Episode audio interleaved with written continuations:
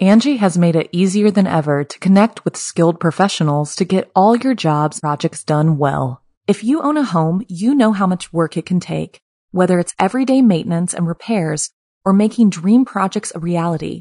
It can be hard just to know where to start, but now all you need to do is Angie that and find a skilled local pro who will deliver the quality and expertise you need.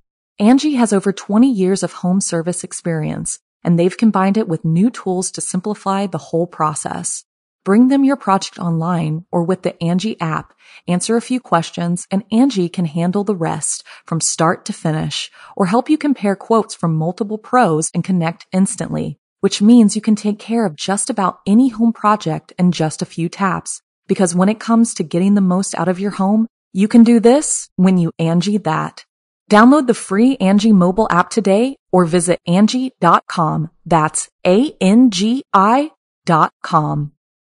When you need mealtime inspiration, it's worth shopping Kroger, where you'll find over 30,000 mouthwatering choices that excite your inner foodie. And no matter what tasty choice you make, you'll enjoy our everyday low prices, plus extra ways to save, like digital coupons worth over $600 each week. You can also save up to $1 off per gallon at the pump with fuel points. More savings and more inspiring flavors make shopping Kroger worth it every time. Kroger, fresh for everyone. Fuel restrictions apply.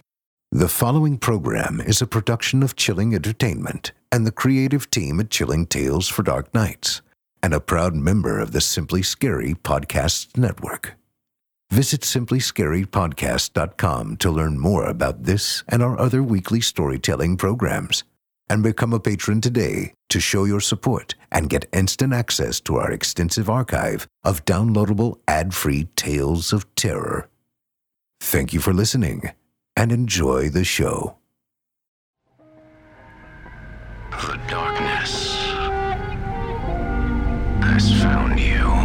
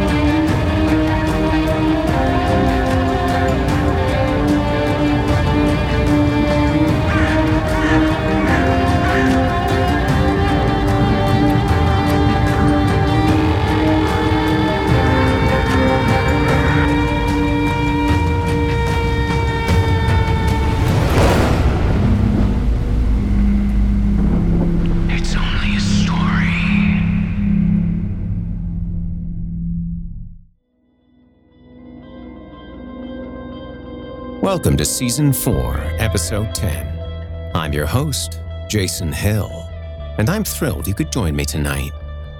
Tonight's story comes from longtime Horror Hill contributor Luciano Marano and concerns some of the less savory elements of the creative process and the lengths to which some novelists will go to break a writer's block. Shall we? You're listening to the standard edition of this program.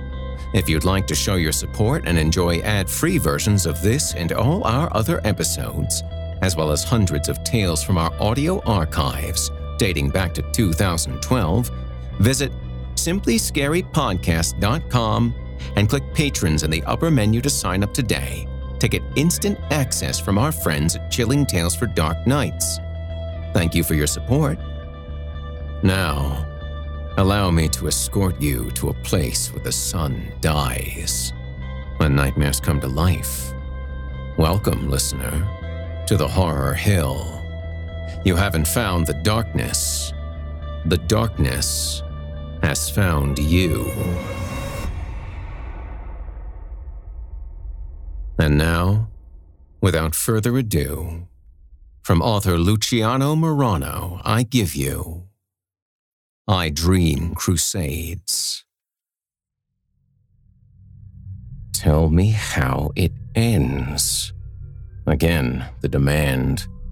Into the cherished sanctuary of her small ivy covered cottage had come this monstrous trio, breaking through the door, locks and laws be damned.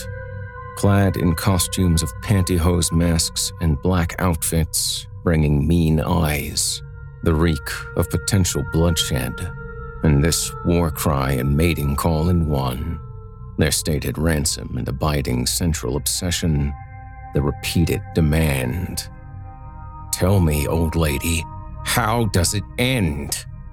The one talking, a very large man, biggest of the three by far, loomed over her, brandishing a long, thick flashlight. The Freudian implications nearly made her giggle, something she'd not done in decades.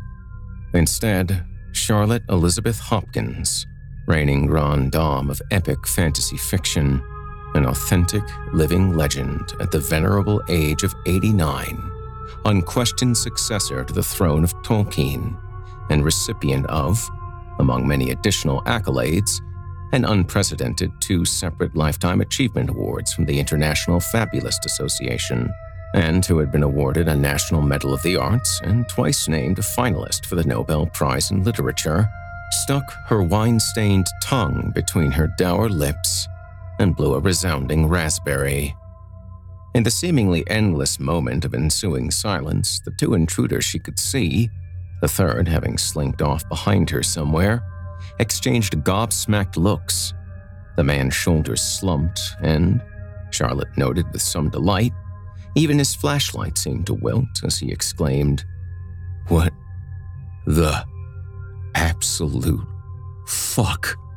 The shorter one, a thin, twitchy young man skulking in the corner near Charlotte's ancient, boxy television, which hadn't worked since before Bush was president, that would be the first Bush, let loose a tittering laugh.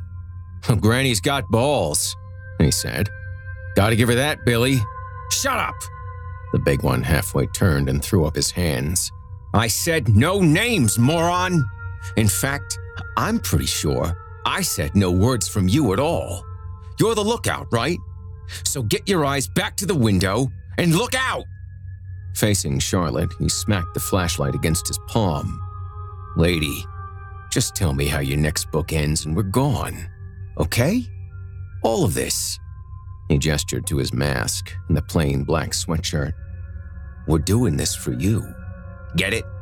If you can't identify us, there's no reason you have to get hurt, right? Please, just answer the question. Let's all get on with our lives. Now give it up. How does. Um. What the hell's it called again? A Symphony of Swords, said the skinny one. Right. How does a Symphony of Swords end? Here again, the demand. And finally, Charlotte knew she must answer and speak the truth she'd been so reluctant to admit, even to herself. Slowly, but without a single tremble, she reached out to select a slim cigar from the golden box, gift from a long ago lover, the rebellious son of an oil sheik, on her desk. Clenching the plastic tip of the black and mild in her crooked yellow teeth and flicking open her Zippo, Charlotte calmly and confidently confessed, I haven't the slightest idea. Arms crossed, she rocked back in the squeaky chair. She'd been at her desk when the trespassers burst in, sitting as she did every night in front of her typewriter with a fresh sheet of paper in place, awaiting input from her increasingly reluctant muse. With the first two of the evening's customarily large glasses of Merlot already under her belt, so to speak, Charlotte had been too stunned at their sudden appearance to call the police, even if she had had a phone, which she most certainly did not. The nearest neighbors were three miles away. Her cottage was shielded from view of the closest road by a dense swath of trees. The situation was doomed to play out uninterrupted. The one called Billy sighed theatrically. No dice, lady. I'm warning you. If you don't. And the threat continued, but Charlotte barely heard. She really didn't need to, feeling certain these unexpected and unwelcome guests were incapable of any originality whatsoever, or further surprise beyond the act of their arrival. The whole scenario was so trite, so hopelessly pulp. Like something out of a sordid little Stephen King story, she thought. Where was John D. MacDonald when he needed him?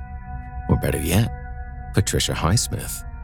Both were dead, of course, like so many of the others. Charlotte shifted her aged bones and wondered again how she'd so far remained exempt. Maybe my time has come at last, she considered. It was not an overly distressing possibility. Are you listening to me? Billy punctuated the question with another slap of the flashlight against his palm. Do you understand what is happening right now? I understand perfectly, young man. Charlotte puffed her cigar and looked Billy over with narrowed eyes. You're going to make me an offer I cannot refuse, or some such nonsense. And if I don't play ball, as you say, I'll find myself subject to vague and unspecified, but nonetheless devastating acts of bodily harm. Is that summary accurate? The boy in the corner laughed again. This woman, Billy muttered. Yes, lady, that is accurate. And you better believe I mean it. Now tell me how the series ends. Oh, I can see you're quite serious. And your uninvited presence here this evening certainly proves your resolve. But I need you to believe me when I say that I have no idea how the River of Time's meaning will conclude, nor even if Symphony of Swords will in fact be the final book in the series. Now, Billy, do you understand? It is simply not up to me. Bullshit! Billy gestured around the shabby cottage, the living room crammed so full of books as to be nearly inaccessible, and the lumpy sofa Charlotte used as a bed having long since become too old to access the tiny bedroom at the top of the steep, narrow stairs, the dingy kitchen beyond, where the third intruder likely lurked. Who the hell else would it be up to? Charlotte smoked and rocked, saying finally, as if it were the most obvious thing in the world, My muse. The strike to the back of her head was hard but oddly restrained, as if her attacker wanted Charlotte to understand how much worse it could and likely soon would be. The cigar fell to her lap, singeing her fraying cardigan. That is quite enough. The voice was soft but cold, with a friendly draw and subdued edge, a switchblade held in a mittened hand. From behind Charlotte, as she massaged her scalp and retrieved the smoldering cigar from her lap, walked the third invader, slipping casually out of her bulky leather jacket to reveal an athletically built and well endowed woman of about 40 in tight jeans and a black t shirt. She leaned against Charlotte's desk and slowly pulled the pantyhose from her head, mussing short hair the color of blood on fresh asphalt. Let's understand one another, Mrs. Hopkins, she smiled politely below eyes so darkly brown as to seem black in the gloom of the cluttered cottage. My name's Shelby, and I don't care if you're alive when we leave here tonight. If you think old Billy won't kill you easy as pie if I say, you're not half as smart as all them la-di-da critics seem to think. He ain't exactly the sharpest knife in the drawer, I'll grant you that, but he's real good with his hands and I give him plenty of reasons to be awful fond of me. But see, it's not really him that needs to be convinced you ain't fibbing. It's me that brought us here, and it's me that needs to know the ending of your book. So, what do you say? Angie has made it easier than ever to connect with skilled professionals to get all your jobs projects done well. If you own a home, you know how much work it can take, whether it's everyday maintenance and repairs or making dream projects a reality. It can be hard just to know where to start, but now all you need to do is Angie that and find a skilled local pro who will deliver the quality and expertise you need. Angie has over 20 years of home service experience, and they've combined it with new tools to simplify the whole process.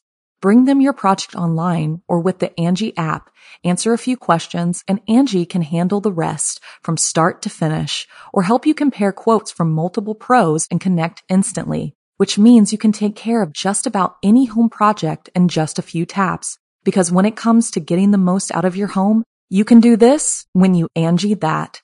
Download the free Angie mobile app today or visit Angie.com. That's A-N-G-I dot com. Charlotte relit her cigar and, with the tip clasped in her teeth, said, I can't give you what I don't have. Shelby laughed, throwing her head back lightly. I find that highly unlikely, Mrs. Hopkins. Let's see now. The first book, A Harsh and Deadly Gambit, was published in 1996. It took you just two years to put out the next one, Felling Colossus, and only two years after that to release Bloody Are the Chosen.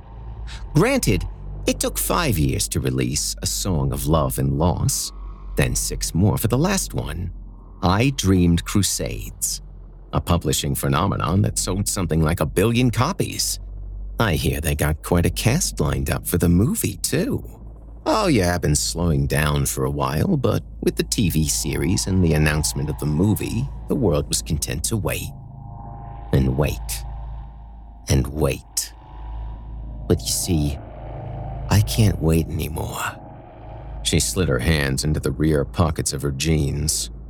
Now, maybe you ain't exactly got it all written out nice and neat at this very minute, but I refuse to believe, after so many years of promising your readers the final book and pushing the release date again and again while supposedly slaving away this whole time, you can't at least give me the gist of how it ends.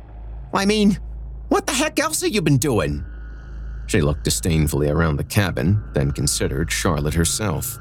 Sure as anything, a famous reclusive genius like you ain't been out enjoying all her money, and you're too old to get up to much else. So tell us the big secret, and we'll cut out and leave you in peace instead of pieces. Mm, always nice to meet a reader. Charlotte didn't quite laugh, but something like a chuckle escaped her ancient throat. Truly, you're never too old to be surprised. I'd like to thank you for that, young lady. An important lesson one I'd nearly forgotten.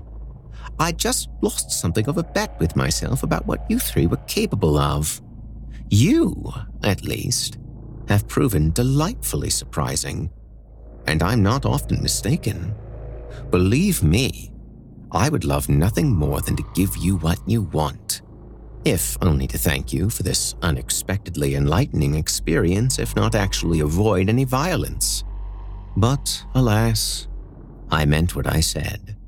I have no idea how the story ends.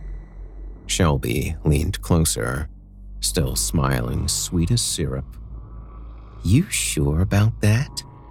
Charlotte nodded, crushing out her cigar in an ornate crystal ashtray, a gift from another paramour from yesteryear, a mercurial Italian artist. I wish it were otherwise. I really truly do. In the corner, a crash. Everybody started, even cool as steel Shelby, and all heads turned. Uh, sorry, mumbled the twitchy boy, bending to pick up the pieces of the shattered snow globe. A gift from the son of a prominent Republican congressman. Charlotte had attended the date both father and son simultaneously with mixed success for a brief time in the 60s. Shelby's fists planted on her hips as she slowly shook her head. Didn't I say don't touch anything? Didn't I tell you? Honestly, Robbie. She turned back to Charlotte. I apologize about your knick-knack, Mrs. Hopkins. That's Robert, my youngest. I got an older one, too. His name's Thomas. Thomas Walker Lee. I'll just go ahead and level with you now since it seemed to have passed being coy here tonight. Maybe you recognize the name? The old woman shook her head dismissively. Well, fact is, my Tommy's famous. He got his picture in all the papers. The lawyers are saying we finally run out of appeals for good. My beautiful boy is going to meet his daddy real soon. And a lot of mean folks are saying just the most terrible things about him. Can you believe that? Never mind those girls were all nasty little tramps, and the things he'd done to them weren't totally his fault on account of the drugs. But them newspaper reporters, bunch of smarty pants writers just like you. And they don't care about none of that. Seeing all those stories about himself, well, it's upsetting my baby. And that don't seem fair since he ain't got a whole lot of time left. You understand? Charlotte reached for another cigar and grunted. I can see you wondering what any of this has got to do with you. Shelby snatched up the Zippo and flicked it alive, holding it out to light Charlotte's smoke. That's fair enough. And I'm getting to it. I promise. You see, when my boys were growing up, I wasn't exactly the best mother. Charlotte, unsurprised, entertained some decidedly unkind thoughts about this woman who'd broken into her home. And, if reading the old woman's mind, Shelby's face hardened as she snapped closed the lighter. Don't judge me too hard, Mrs. Hopkins. I made some mistakes, but I'm right with Jesus now. I have forgiven myself, and so has he. Shelby's eyes gleamed dangerously. There ain't nothing I can do that he won't forgive. She stood and began wandering about the living room, running a finger across the spines of the books on Charlotte's shelves, sending a trail of dust to dance toward the floor in her wake. As I said, I wasn't the world's best mama. I was just too permissive with my boys. Let them run wild and raise all kinds of hell. She shot a withering glance at Robert. It ruined them in a way, made them weak. Weak for drugs and drink and fast women. Trouble was bound to find them. I think greatness requires a firmer hand. Don't you agree, Mrs. Hopkins? Shelby reached out to pat Robert's head, making him flinch. But while I may have been a lousy mother back then, there is at least one thing I can do for my Tommy now. Twelve steppers might call it making amends. You see, throughout his time in prison, during the many failed appeals and while seeing those horrific stories about himself in the papers, one thing never failed to bring my son a bit of joy. That darn book series of yours. Do not ask me why. Tommy never was a big reader, as I recall, but he sure does love them thick as a Bible books of yours. Dragons and elves and magic swords and all that make believe crap. He loves it. Fact is, he wrote me a letter just the other day. You know what it said? He said the thing that upsets him most is that he'll never get to read a Symphony of Swords because he ain't got much time left, and you don't seem to be in a hurry to get it done.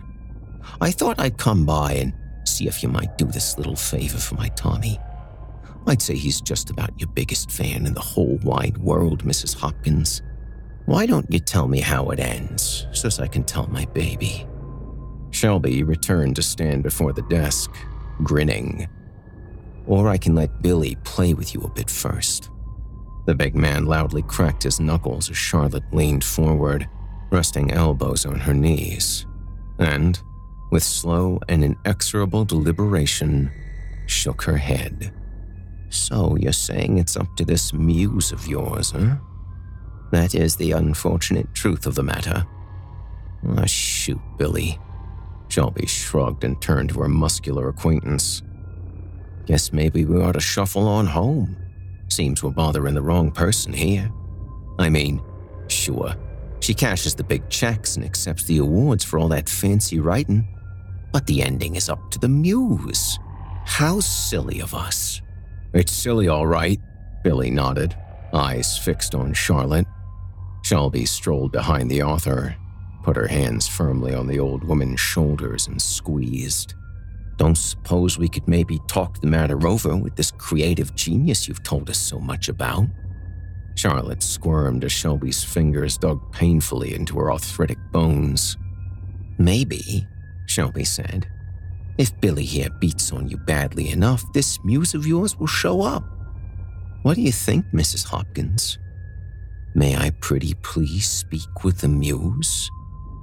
You can try, Charlotte winced. Perhaps you'll have better luck with her. She's in the basement. Shelby relaxed her hold. Come again?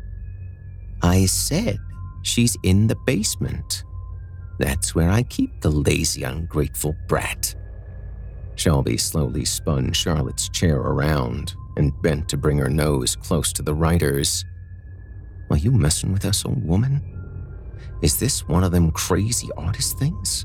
What they call being eccentric? Oh, how I'd love that to be true. The old woman's voice contained bone deep weariness. I'll prove it, if you like. Shelby pulled from her pocket a small black handle from which, with the flick of her wrist and a quick metallic snap, extended a thin silver blade. She whispered, If you're trying to trick me, I will slit your lying, wrinkled throat.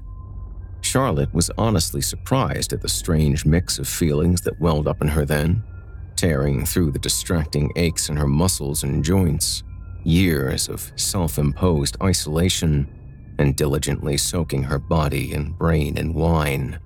She was, despite it all, and regardless of her mountain of accomplishments, her assured legacy, the envy of any artist, unwilling to give up her right to see tomorrow. And she was dwelling again, for the first time in ages, on how the story might end. Her eyes went from the blade to the face of the wielder. Agreed, she said, hefting herself from the chair. The great author shuffled to the darkened kitchen, shadowed closely by Billy, who trained the beam of his Freudian flashlight ahead of them. Shelby followed him, with Robert sullenly trailing behind. Charlotte took an old metal lantern from a hook on the wall and lit the candle inside the Zippo from her desk with practiced ease. She opened a door, which to all appearances was a pantry or closet, revealing a stone stairway leading down. No tricks, lady. Billy's voice was full of forced machismo, but his eyes went nervously from the darkness beyond the stairs to Shelby, seeking reassurance. Oh, it's all a trick, Charlotte said, carefully descending, holding aloft the flickering lantern with one gnarled hand and placing the other on the wall for support. That's what writing is, you know. It's a trick, like magic.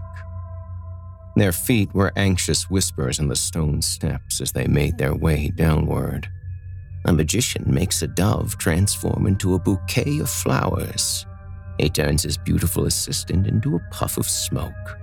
He shows you something that isn't really there. The writer does the same thing, if she's good enough. A word is nothing, scratch marks of paper.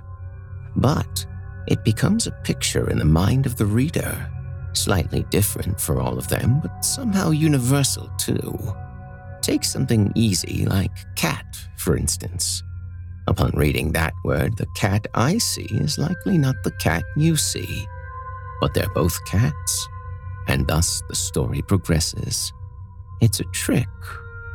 You understand? Billy growled. I understand that you better start making sense real quick, old lady. People always want to know, Charlotte continued, unperturbed by his anger, where the ideas come from. Where do you get your ideas? Honestly, if I rubbed a genie's lamp tomorrow, my first wish would be to remove that damnable question from the lexicon of humanity.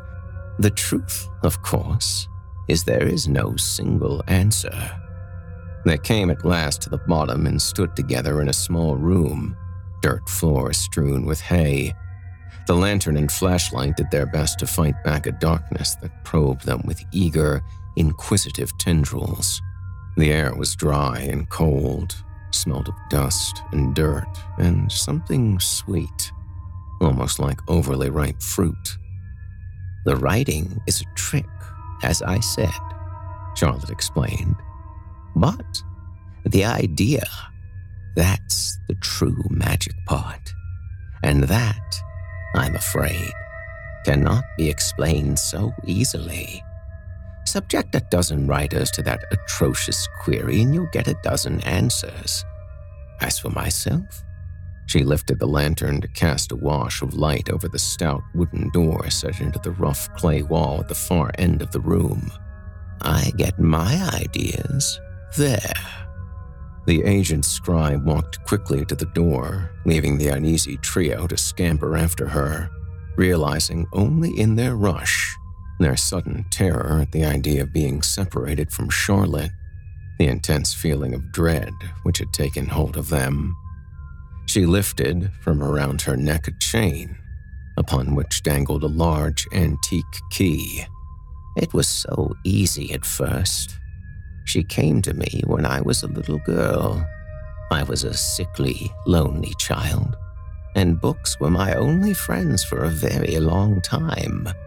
They're still my only friends, I suppose. Then, one day, my muse came to me and told me how I might write stories of my own. And so I did. Charlotte pushed the key into the weathered, rusty lock. It wasn't a sure thing, she said. Fame and renown, even with so clever and productive a muse working with you and all the desire in the world, they were not a certainty. But we kept at it and worked hard. She providing the ideas, me the presentation, the tricks. And eventually we got better. Then we got better still. It all seems to have gone by very quickly to me now, looking back. She forced the key to turn, the lock's innards groaning at the effort. Finally, it gave a booming click, and the door swung ajar. It was all the success, I think, Charlotte said quietly, that made us so careless. Her hand reached out to push open the heavy door. Beyond it, inside a smaller chamber, the muse sat on a pile of soiled hay, a grotesque figure revealed in the hellish red glow of light cast by two lanterns hung on lengths of chain that dangled from the high ceiling, itself unseen somewhere in the impenetrable blackness above. Jesus Christ, Billy gagged. Oh, Mommy, Robert cried pathetically. I don't like it. Hush now, baby, Shelby said. What the hell is it? My muse, Charlotte shrugged. What's left of it anyway? Vaguely human in construct, the beast was white as a wedding cake's frosting, completely hairless, and enormously fat. Its belly hung pendulously down over two short stick legs, surely useless, jutting out at odd angles from below the folds. The arms were incongruously long and bony, with an extra joint between shoulder and elbow that allowed them to bend and twist into insane angles. On each wrist was a thick manacle, attached by chain to mounts on the wall. At the center of the misshapen mound of flesh that was the thing's head, a small, furious face was squashed into a permanent scowl. Fat lips slick with saliva pouted and pursed, and from between which came increasingly frantic whines and gurgles as its cold, beady eyes alighted on the crowd in the doorway. Greetings, old girl. Charlotte walked into the room, lantern held high. The muse, after recoiling momentarily, began to claw the air as if meaning to reach out and grab the woman. Scattered about the floor were sheets of yellowed paper, wrinkled and smeared with dirt.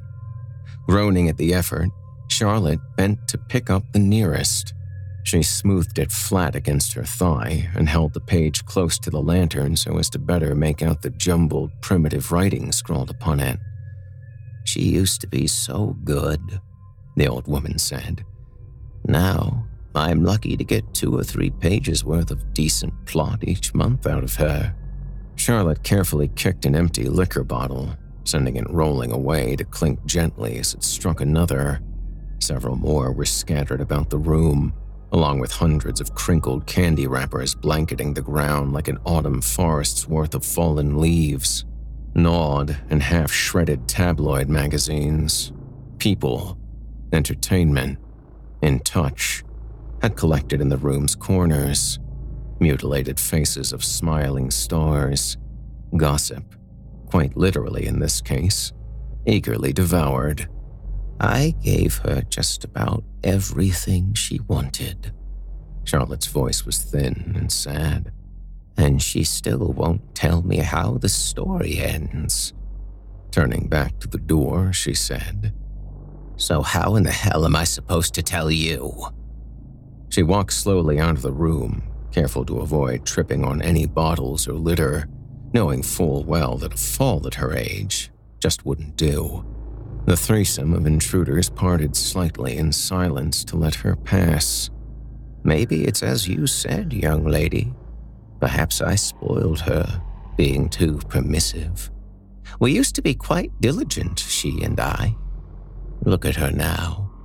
Bloated, lazy, and halfway simple. And I must admit that my own work habits haven't exactly been rigorous, especially these last 10 or 20 years. Maybe greatness does indeed require a firmer hand. Shelby's face was set with grim, inflexible determination. I don't understand any of this, and I don't care. Go on, Billy. Make that disgusting thing tell us how the story ends. The big man looked at her with raised eyebrows. Go on, she insisted. We come this far, ain't we? Oh, you can't threaten the muse into productivity, Charlotte smirked. Believe me, I tried. How do you think she got tied up down here in the first place? You may be a great writer, Mrs. Hopkins, but I can't imagine you know much about persuasion. Shelby leaned over and kissed Billy's cheek, nibbled lightly at his ear. Billy here is a master. The old woman thought probably it was Shelby herself who was the black belt persuader, but said nothing. Go in with him, Robbie. You help. Oh, no way. The only one of the three still wearing his pantyhose mask, Robert shook his head vehemently. I ain't going near it. You'll go where I say, young man. Shelby's arm shot out and her hand found the back of younger son's head. Now get. He dutifully trudged after Billy, who was inside already, eager to please. The muffled sounds of their voices were followed almost immediately by shrieking wails and rattling chains. The cries and shouts echoed in the cramped subterranean chamber as, by the warm light of Charlotte's lantern, the two women eyed each other. It won't work, Charlotte said. They'll never get it out of her that way. You don't know Billy, Shelby sneered. He always does whatever I tell him. The deafening screams grew more frantic, even as the chains ceased to rattle. Oh, I'm sure he does, Charlotte smiled wistfully. And I do know Billy. I've known about a hundred Billies of my own, maybe more, throughout the years. They're quite useful. Some are even fun for a little while, anyway. But you and I both know they have inherent, oh, shall we say, limitations? What are you trying to say, old woman? I'm saying you're about to fail your son again. The cries faded to weak croaks and raspy gurgles. Shelby brandished her knife, a toothy shark smile spreading over her face. When they're finished, I'm going to cut you into itty bitty pieces for that. Over her shoulder, she called, How's it going in there? A sickly moan leaked listlessly from behind the partially closed door. I said, How is it going in there? Billy? Answer me! Charlotte said, Did any of them look like you? The girls your son killed? Bitch, Shelby hissed. Turning, she stalked away, shoved open the door, and stormed inside. Now, what exactly is go. going in here? Her voice shrank, shriveled, and died in her throat. Shelby had time to stand frozen, registering the gruesome scene before her.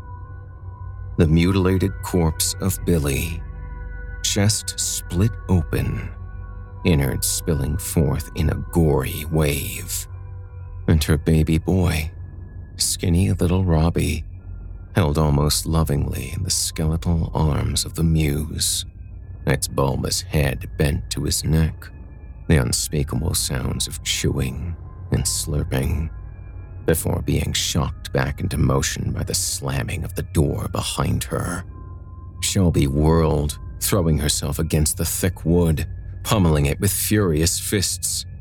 But the ancient door held, sound and unmovable as the certainty of death itself, as she ravaged the skin of her hands and screamed her throat raw.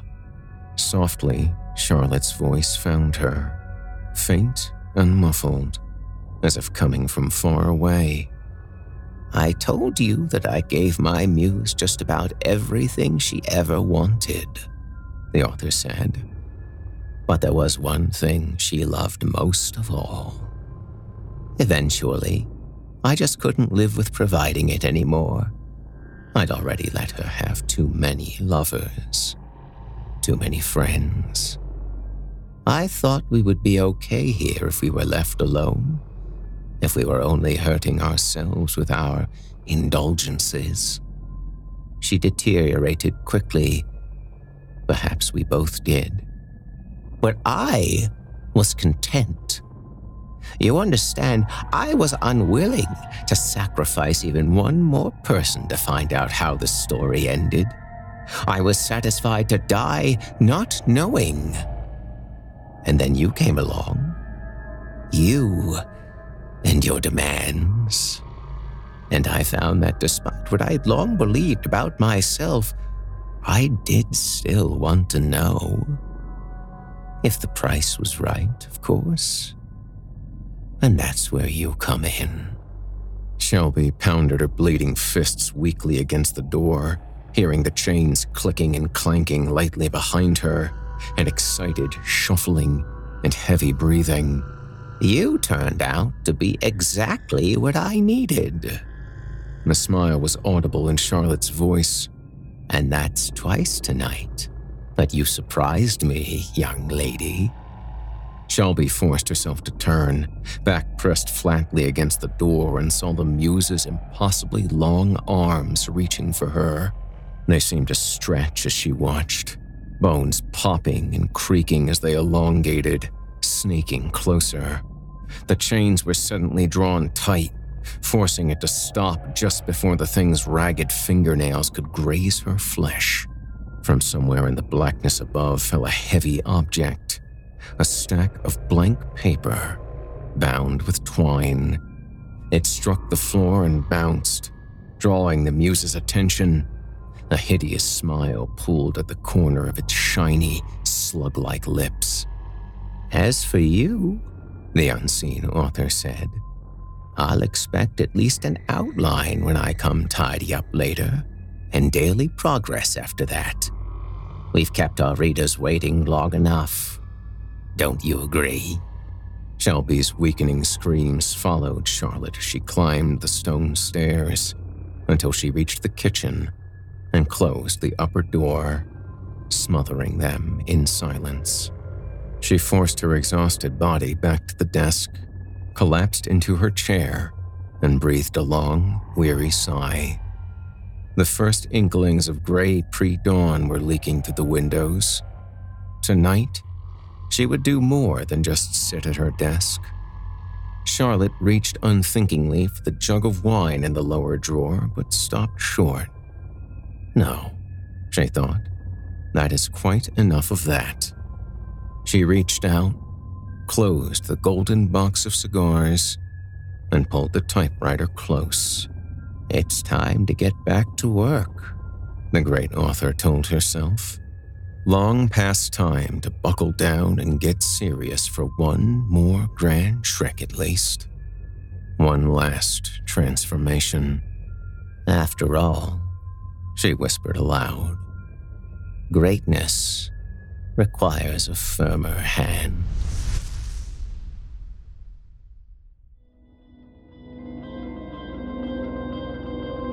You've been listening to I Dream Crusades by Luciano Marano. Luciano Marano is a Seattle based photojournalist, reporter, and author. Marano made his debut as a fiction writer in the extreme horror anthology DOA 3, Bloodbound Books, May 2017, alongside such genre icons as Jack Ketchum, Edward Lee, and Bentley Little, among others. He was later published in 2018's Year's Best Hardcore Horror, Volume 3. Marano has covered news events throughout the Seattle area and Kitsap County, and his award winning reporting, both written and photographic, has appeared in numerous national and regional publications. I do advise everybody listening to go and check out his website. His photography is truly excellent. Marano grew up in East Brady, Pennsylvania, and moved to Pensacola, Florida after high school, where he joined the Navy as a mass communication specialist. His time in the service included tours of duty in Hawaii and Everett, Washington, including one Western Pacific deployment aboard the aircraft carrier USS Abraham Lincoln, where he served as photo editor and contributing reporter for the ship's newspaper. After opting out of reenlistment, Marano earned a Bachelor of Fine Arts degree in commercial photography at the Art Institute of Seattle. He likes movies, especially horror and documentary films, jogging, craft beer, reading, oldies music, and traveling to new places. If he could have any superpower, he would choose Wolverine style regenerative abilities and, also, the ability to grow Wolverine style sideburns. Grrr. If you enjoyed what you've heard on today's program, please take a moment to stop by our iTunes page or wherever else you listen to your favorite podcasts and leave us a five star review and a kind word. It makes a huge difference and would mean a lot to me. If you'd like to hear more lengthy tales, be sure to take a look at my audiobooks, available now on audible.com. If you'd like to hear a premium, ad free edition of tonight's and all our other episodes, visit simplyscarypodcast.com today and click the patrons link in the menu at the top of the screen. You'll find yourself at chillingtalesfordarknights.com, where you can become a patron for as little as $5 per month and get access to our entire audio archive dating back to 2012, including past episodes of this program all of our other shows, and hundreds of standalone releases, all of them ad free and available to download or stream. If you happen to use Facebook, Twitter, Instagram, or YouTube, you can follow and subscribe to Chilling Tales for Dark Nights there, where you'll get all of our latest updates and new releases and have the chance to interact with us each and every week. You'll find me personally on Facebook, Twitter, and Instagram as well. Until next week, listener, when we meet up once again atop the horror hill for yet another dance with darkness, I bid you good night. Sleep tight, listener, and whatever you do, if you hear scratching at your door, don't open it. The darkness may have found you, but it's up to you to let it in.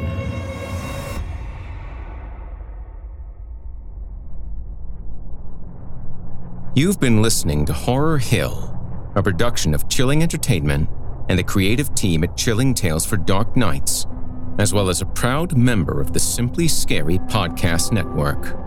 Visit simplyscarypodcast.com today to learn more about our network and our other amazing storytelling programs.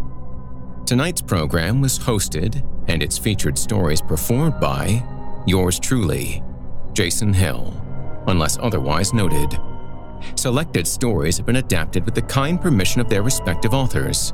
Sound design, original music, and final mixing and mastering provided by Felipe Ojeda under the guidance of executive producer and director Craig Groshek. The program's logo was created by Craig Groshek, and this week's artwork provided by Omega Black, unless otherwise noted. Got a scary tale of your own that you'd like performed? I take submissions.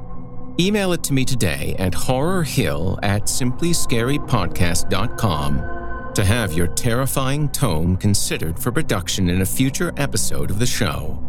If you enjoyed what you've heard on tonight's program and are joining us on your favorite podcast app, subscribe to us to be sure you never miss an episode and leave us a five star review and a comment. Your feedback means a lot to me. You can also follow Chilling Tales for Dark Nights and Horror Hill on Facebook to connect anytime and get the latest updates. If you're listening on the Chilling Tales for Dark Nights YouTube channel, do us a favor and hit the subscribe button and the bell notification icon to get more spooky tales from me and the crew, and another episode of this program each and every week. And don't forget to hit that thumbs up button to tell us how we're doing, and leave a kind word or request. If you can never get enough spooky stories and can't wait until next week for more, and haven't already, be sure to check out Chilling Tales for Dark Nights on YouTube for hundreds of free audio horror stories, including more performances from yours truly. And consider supporting us by becoming a patron at chillingtalesfordarknights.com. In addition to helping us out, you'll get exclusive access to our audio archive and ad free downloads of all your favorite stories, including those you've heard on this program. As for me, I'll be back next week with more frightening fiction to haunt your dreams. Until next time, I'm Jason Hill, and you've been listening to the Horror Hill Podcast. Good evening, and sweet dreams.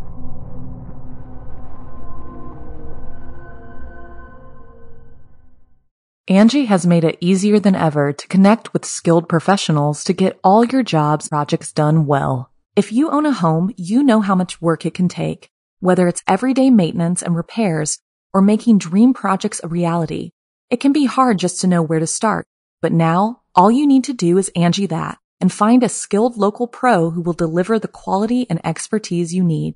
Angie has over 20 years of home service experience and they've combined it with new tools to simplify the whole process. Bring them your project online or with the Angie app, answer a few questions, and Angie can handle the rest from start to finish or help you compare quotes from multiple pros and connect instantly, which means you can take care of just about any home project in just a few taps. Because when it comes to getting the most out of your home, you can do this when you Angie that. Download the free Angie mobile app today or visit Angie.com. That's A-N-G-I dot com.